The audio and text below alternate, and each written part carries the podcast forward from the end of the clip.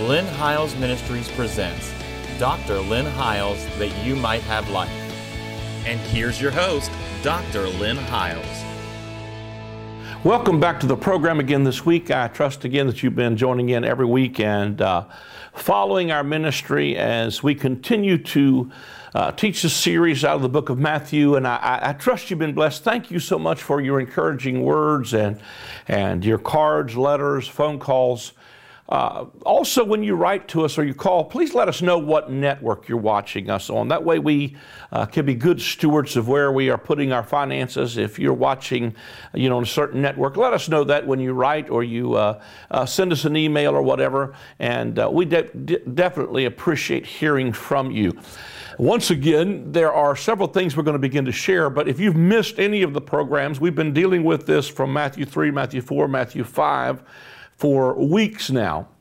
And uh, we're going to continue with the Beatitudes today. But if you missed any of them, you can go back to our uh, um, you can go back to our YouTube page and you can watch on demand or you can go back and you can uh, sign up for our podcast and uh, you can get the audio portions of the program uh, delivered to your smartphone. There's also a link there for uh, Android devices with an RSS feed. The best thing to do, the easiest way, is simply to go to my website at lynnhiles.com and there is a link there that will uh, take you directly to those things. So be sure and watch and tell your friends about us and share them on your Facebook page. Go to our YouTube and share them. We, we appreciate you helping us to get the gospel out around the world.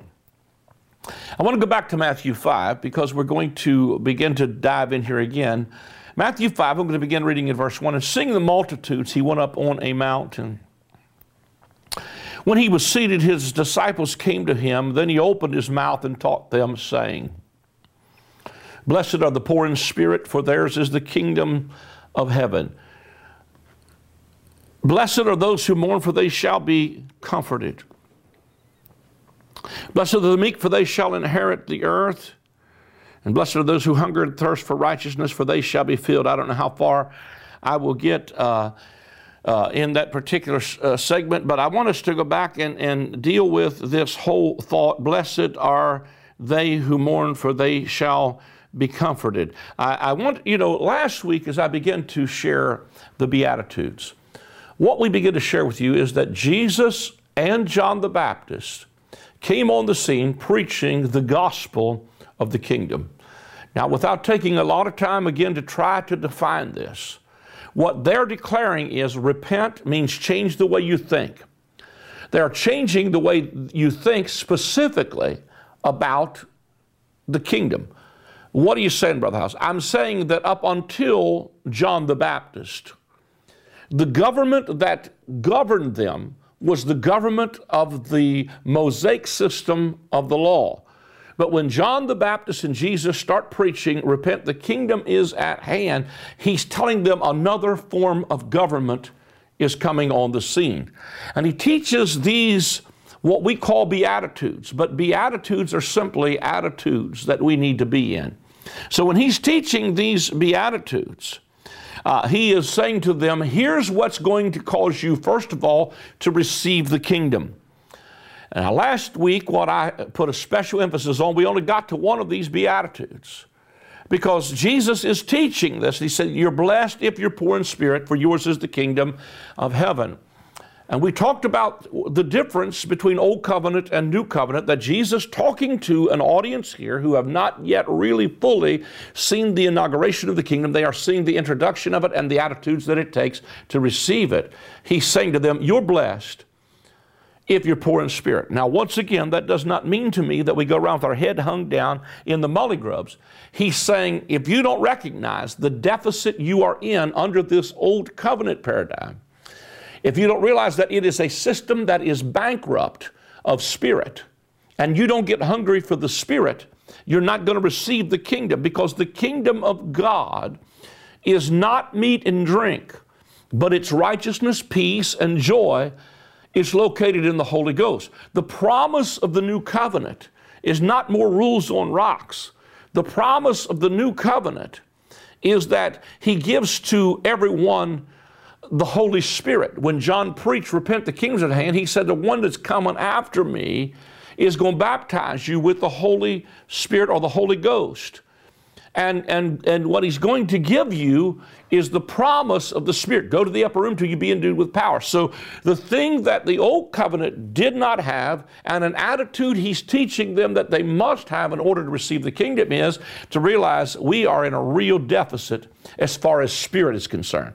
And we talked about last night uh, how that, uh, you know, uh, under the old covenant, you, uh, you, you, you had to redouble your own efforts. You entered into this struggling mess of a roller coaster ride. But Romans 8, we read it to you from the Message Bible last week, where it says, instead of redoubling our own efforts, we simply embrace what the Spirit is doing in us. The Spirit is the supply. Old covenant is full of demand, new covenant is full of supply. God has given us something incredible, and that is His own Holy Spirit that He places within us that, that brings with it all of heaven's resources. Jesus said, It is expedient for you that I go away, because if I don't go, the Comforter will not come.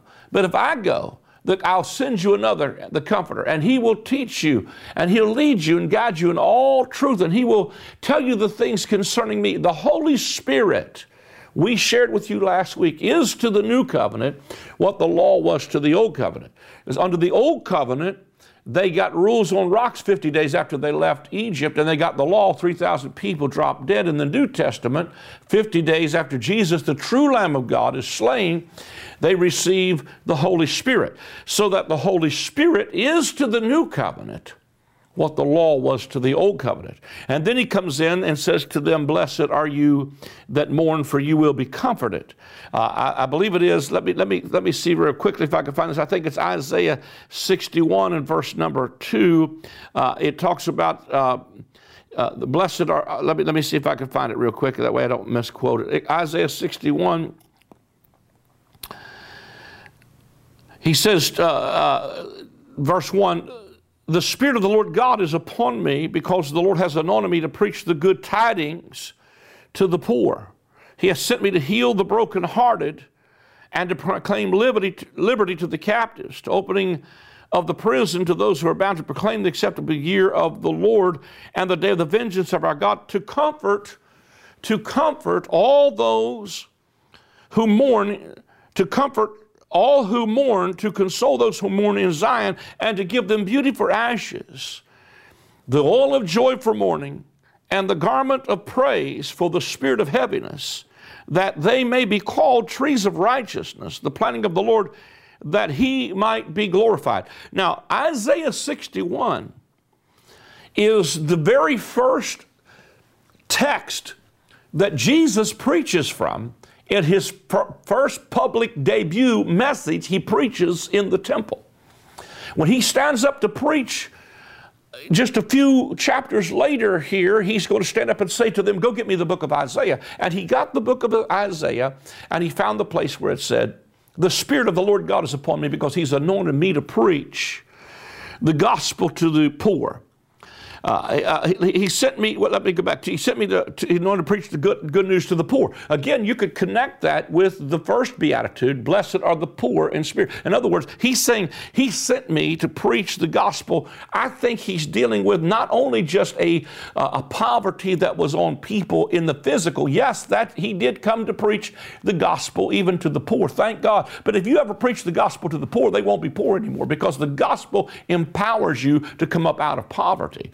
But one of the things that he's saying, he sent me to uh, preach the good tidings to the poor. He sent me to bind up the brokenhearted, to set, set, liberty to the captives. That's people who are under the bondage and legalism of law, and the opening of the prison to those who are bound, to set us free, to proclaim the acceptable year of the Lord, which is the day of the favor of our God. When Jesus stood up, I want to, I want to point this out. When Jesus stood up and preached his first public message, and he preached it from the book of Isaiah. He stands up and reads this that he has sent me to declare the year of the favor of our God. Jesus said that in the beginning of his ministry, probably. Uh, you know, I, I, don't know exactly the date, probably somewhere between 27 AD and 30 AD. He stands up and preaches that God has sent me to declare the year of the favor of our God. And he does not, if you read this in the Gospel of Luke, I believe it's Luke 4 where he, he does this, he does not finish this verse because the latter part of this verse says to proclaim the acceptable year of the Lord, which is the year of the favor of our God. But he also says, and the day of the vengeance of our God. He does not in Luke 4 declare the days of vengeance. The reason he does not declare vengeance is because they still have opportunity as a Jewish nation to receive the favor of God and to come into this uh, year of the favor, this year of Jubilee, if you will, because this year, the acceptable year of the Lord, was the year of Jubilee. And Jesus did not preach like some glad morning, and one of these days this is going to happen. He said, This day, this scripture is fulfilled in your ears. The Jubilee was more than an event, it was a person, and he was standing right there to give freedom to the captives. Freedom from what? Freedom from sin? Absolutely. But freedom also from the law, freedom from the tyranny of a system that is bankrupt. He sent me to preach the gospel to the poor, to bind up the brokenhearted, and to set at liberty them that are bruised to comfort all who mourn in Zion. Because under the old covenant, you were mourning, but he wanted to give them beauty for ashes. So, in old covenant paradigm, he said, You're blessed if you mourn because you're about to be comforted. Mourning should not be the ongoing reality of the new covenant believer. Mourning is what is accompanied with an old covenant. So, when he says to point unto them uh, who mourn in Zion to give them beauty for ashes, the garment of praise for the spirit of heaviness, that we might be called the trees of righteousness, the planting of him, we will get down into one of the next Beatitudes where he'll say, Blessed are they that hunger and thirst for righteousness, for they will be filled. He's speaking to an old covenant audience saying, If you get hungry for righteousness, there's another kind of righteousness that's coming on the scene. I, I, I, have to submit to you that in the new covenant, as new covenant believers, we're not hungry and thirsty for righteousness. As a matter of fact, Jesus said, I will give you a water to drink and you will never be thirsty again. Because what has happened is, in the new covenant, when you understand the new covenant righteousness, is not based on your performance, it's based on a gift. Then you receive it. And you re- begin to say, Well, look, listen, I've already been received righteousness based on the fact that it came to me as a gift. So if I'm in the old covenant, I'm thirsty for righteousness. In the new covenant, I realize I've already been filled. I mean, we, we, we cannot keep on going on year after year after year after year after year after year. Say, I'm thirsty, Lord, for righteousness. I'm thirsty, Lord, for righteousness. Listen, at some point, uh, we've got to realize He gave us exactly what we were thirsty for.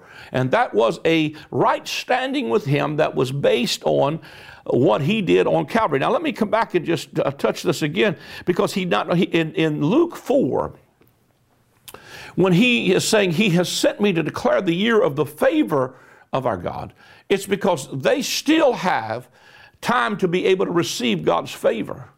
Now, later on in the book of St. Luke, he begins to prophesy and say to them, uh, let me see if I can find that very quickly. I don't know if I can find it uh, or not very quickly, but I think it's Luke 18 or Luke 19.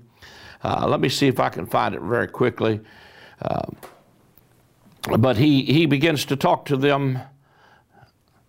Uh, I'm, I'm, not looking in the right place, but he says to them as he begins to declare uh, what would be the Olivet Discourse. Jesus begins to say to them, When you see Jerusalem encompassed with armies, you will know that it is near, even at the door. He was prophesying concerning the coming of the Roman armies that would come uh, almost 40 years, well, it would be almost exactly 40 years after Jesus gives this prophecy. And the writer of the book of Luke said that these are the days of vengeance, that all things which were spoken might be fulfilled. And uh, when he was talking about the days of vengeance, it was 40 years after he had preached his first public message, offering them the year of the favor of our God. So, to those who are rejecting their Messiah, for those who are rejecting the kingdom, for those who are rejecting this marvelous offer, that he's even offered. See, he's offering them on the mount here in Luke 5. He is offering what I call the Constitution, I'm not Luke 5, Matthew 5. He's offering them what I call the Constitution of the kingdom.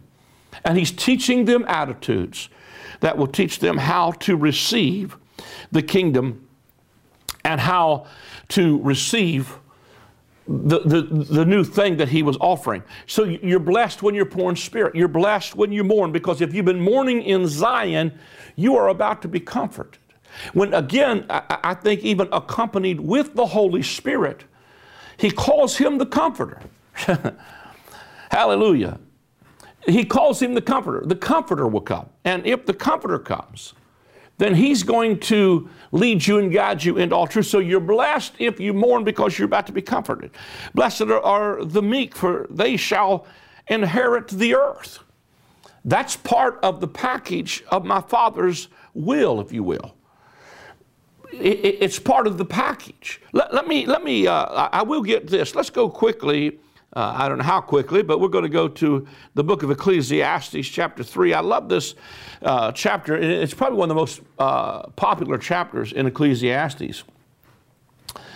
But it says, To everything, this is chapter 3, book of Ecclesiastes, there is a season, a time for every purpose under heaven, a time to be born and a time to die, a time to plant and a time to pluck what is planted a time to kill and a time to heal, a time to break down and a time to build up, a time to weep and a time to laugh. Watch this a time to mourn and a time to dance, a time to cast away stones and a time to gather stones together, a time to embrace and a time to refrain from embracing, a time to gain, a time to lose, a time to keep, a time to throw away, a time to tear, a time to sow, a time to keep silence, and a time to speak.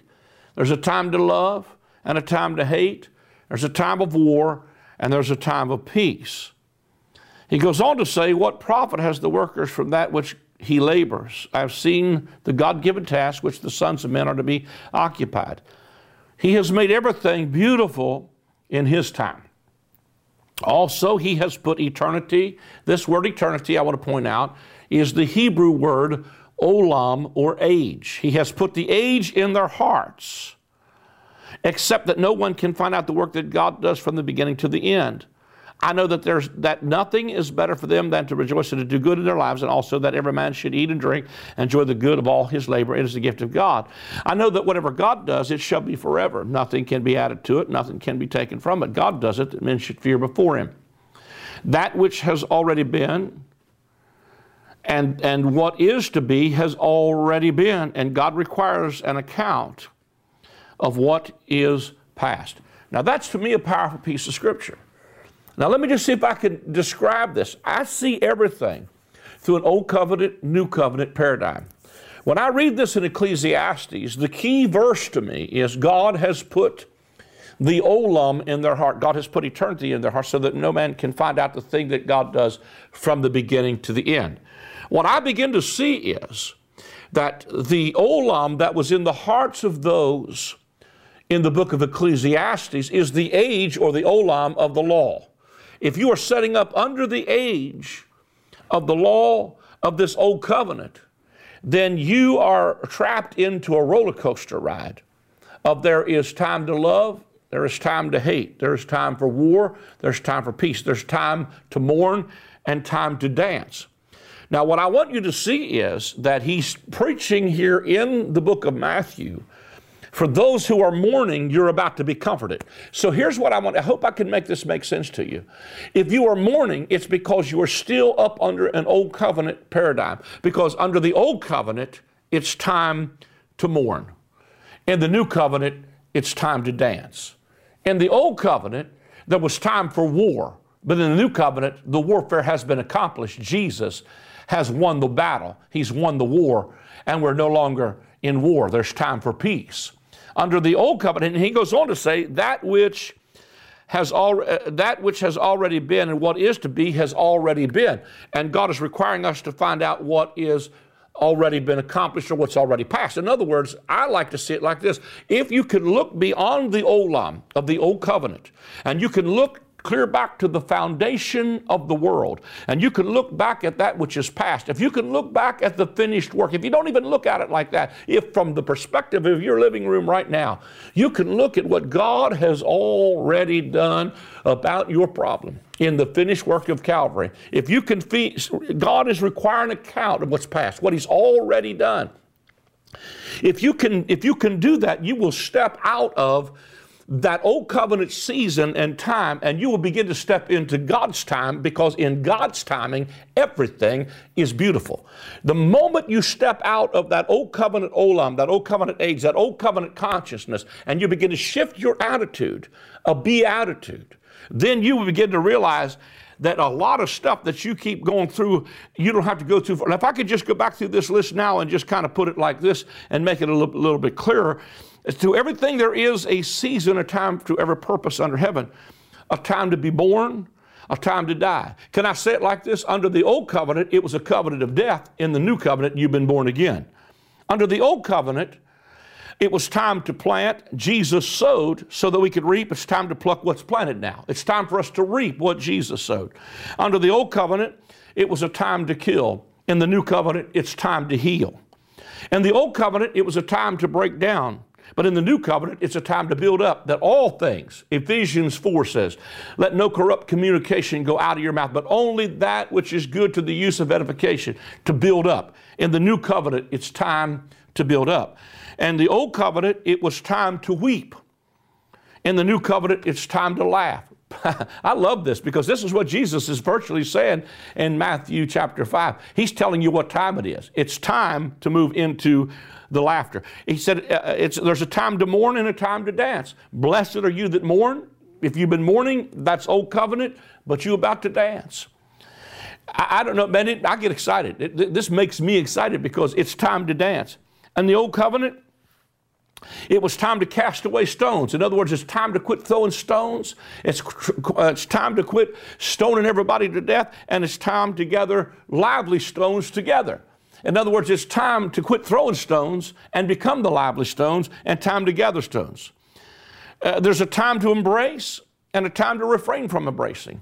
Under the old covenant, it was excluding everybody. It was uh, only to a certain, uh, to the Jew first. But in the new covenant, he embraces both Jew and Gentile. And what we could not embrace before, we can now embrace now. Uh, under the old covenant, it was time to lose. But in the new covenant, it's time to gain. Under the old covenant, it was time to throw away. But in the new covenant, it's time to keep. In other words, this is not a covenant we're about to lose a bunch of stuff. It's a time, hallelujah, to keep. There's time to throw away and time to keep. In the new covenant, uh, it's time to sow, and in the old covenant, it was a time to tear. Can I tell you one of the things that was torn and rent was he rent the veil from the top to the bottom. Hallelujah. There's a time to keep silence and a time to speak. I believe under the old covenant, I believe if you're preaching an old covenant paradigm, it's time to keep silence. I believe that it's time to be quiet. But if you're preaching the new covenant, it's time to speak. Under the old covenant, you had time to hate, but in the new covenant, you have to have time to love. The new covenant is a message of love one another. In this, see again, everything about this is screaming new covenant to me. Jesus said uh, the whole law is fulfilled in this to love your, to love God with all your heart, soul, and mind, and love your neighbor as yourself, and all of this, the whole law is fulfilled. Love is the fulfillment. Everything that flows from love, if you start to operate in love, then you're not going to want to do your neighbor wrong. If, you got, if, you, if you're going to live in love, you're not going to want to kill people. If you walk in love, you're not going to want to hurt your spouse or your children. Everything functions from the dimension of love. In the new covenant, it's time for peace. In the old covenant, it was time for war. But Isaiah 40 said, Your warfare is accomplished. That the warfare, the battle has already been run, won, and the victory is ours. So, as you can see, all of these beatitudes are attitudes that lead up to showing you how that we are moving. Jesus is simply showing them what it takes to repent, what it takes to change their minds. And so he's giving them these beatitudes. He's telling them again, you're blessed if you hunger and thirst for righteousness, because you will be filled. Under the old covenant, your righteousness is based on your performance. But in the new covenant, it's based on a gift. So our righteousness thirst has been filled. Uh, blessed are the merciful, for they shall obtain mercy. Blessed are the pure in heart, for they will see God. Blessed are the peacemakers, for they shall be called the sons of God. Blessed are those who are persecuted for righteousness' sake, for theirs is the kingdom of heaven. Everything about this is screaming what is transpiring to give birth to the kingdom of God in this first century. He's saying, Blessed are you when they revile and persecute you and say all kinds of evil against you falsely for my sake. Rejoice and be exceedingly glad. For great is your reward in heaven, for so they persecuted the prophets who were before you. And then he goes on to say, You're the salt of the earth, but if the salt loses its savor, wherewith shall it be seasoned? It is then good for nothing but to be thrown out and trampled under the foot of men. You're the light of the world, a city that's set on a hill that cannot be hid. Everything about this is screaming new covenant. Everything about this is screaming, here's attitudes you need to change. You're blessed when men persecute you. You know, it's a tragedy to me that we, still, we stand now in the new covenant and that we're still being persecuted for trying to bring the new covenant message of grace to the continent and to the world. And to me, uh, we certainly at this point should have been received like crazy because that's what Jesus was saying 2,000 years ago. But here we are still 2,000 years later, trying to get people to see we're not under an old covenant any longer. We're under a new covenant. We're under the government of the kingdom. We're under the government of the Spirit. And we've made that transition. I'm telling you, this is a new day, it's a new season, and it's time to rejoice. We're just about to run out of time, so I just want to thank you again for tuning in. I want you to take a moment, if you would, to call the numbers on the screen or to go to our website that you see there on the screen. And if you can help us to take the gospel of the kingdom, the gospel of His grace around the world, it takes partnership to be able to do that. Uh, maybe you could take a moment and go sign up for our Message of the Month Club. Our Message of the Month Club is one message that we teach that's similar to the things you're hearing on television. We send it out every month for a subscription of $7 a month or $70 a year. That's part of our partner base that helps us reach around the globe with the gospel. Why don't you sign up for that today and you'll not only be able to receive a message, but on that we will give our itinerary and where we're at, and you can come be with us in a meeting somewhere and meet us and talk with us. And we just love it when you come and we can get to meet our television audience. Take a moment to do that today or to call that number and sow a seed into the ministry. It's what helps us take the gospel around the world. God bless you and thank you again for your support. The word repentance means to change your mind. The message of John the Baptist and of Jesus was to repent, for the kingdom of God is at hand. The kingdom of God is accessed by a change in our thinking. If you are in outer darkness, there is weeping and wailing and gnashing of teeth. That reality is not always out in the distant future, it is in people's lives right now. One simple mind shift can move you out of darkness and weeping and into light and rejoicing. God wants to wipe all tears from our eyes and replace our weeping with joy.